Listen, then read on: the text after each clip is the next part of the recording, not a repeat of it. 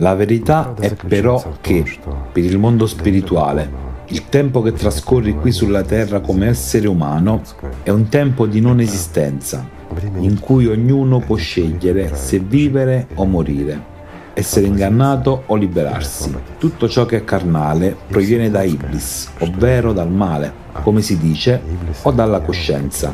Si potrebbe anche dire che proviene dalla mente globale, per far felici gli atei. Tutti i desideri materiali dettati dalla coscienza sono temporanei e non portano da nessuna parte. Anche il desiderio di conoscere Dio, se proviene dalla coscienza, è sempre snaturato e diventa un segreto. E loro dicono, bene, come puoi arrivare a Dio, intendendo il mondo spirituale?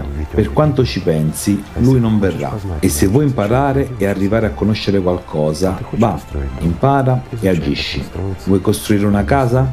Studia come si costruisce e poi costruiscila. Puoi costruire una casa e poi tu, uomo, costruire il mondo spirituale da solo?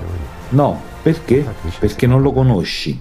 E siccome non lo conosci, significa che non esiste. In questo modo la personalità cade nelle catene della schiavitù con una semplice persuasione e anche perché sembra una spiegazione logica quella che proviene dalla propria coscienza.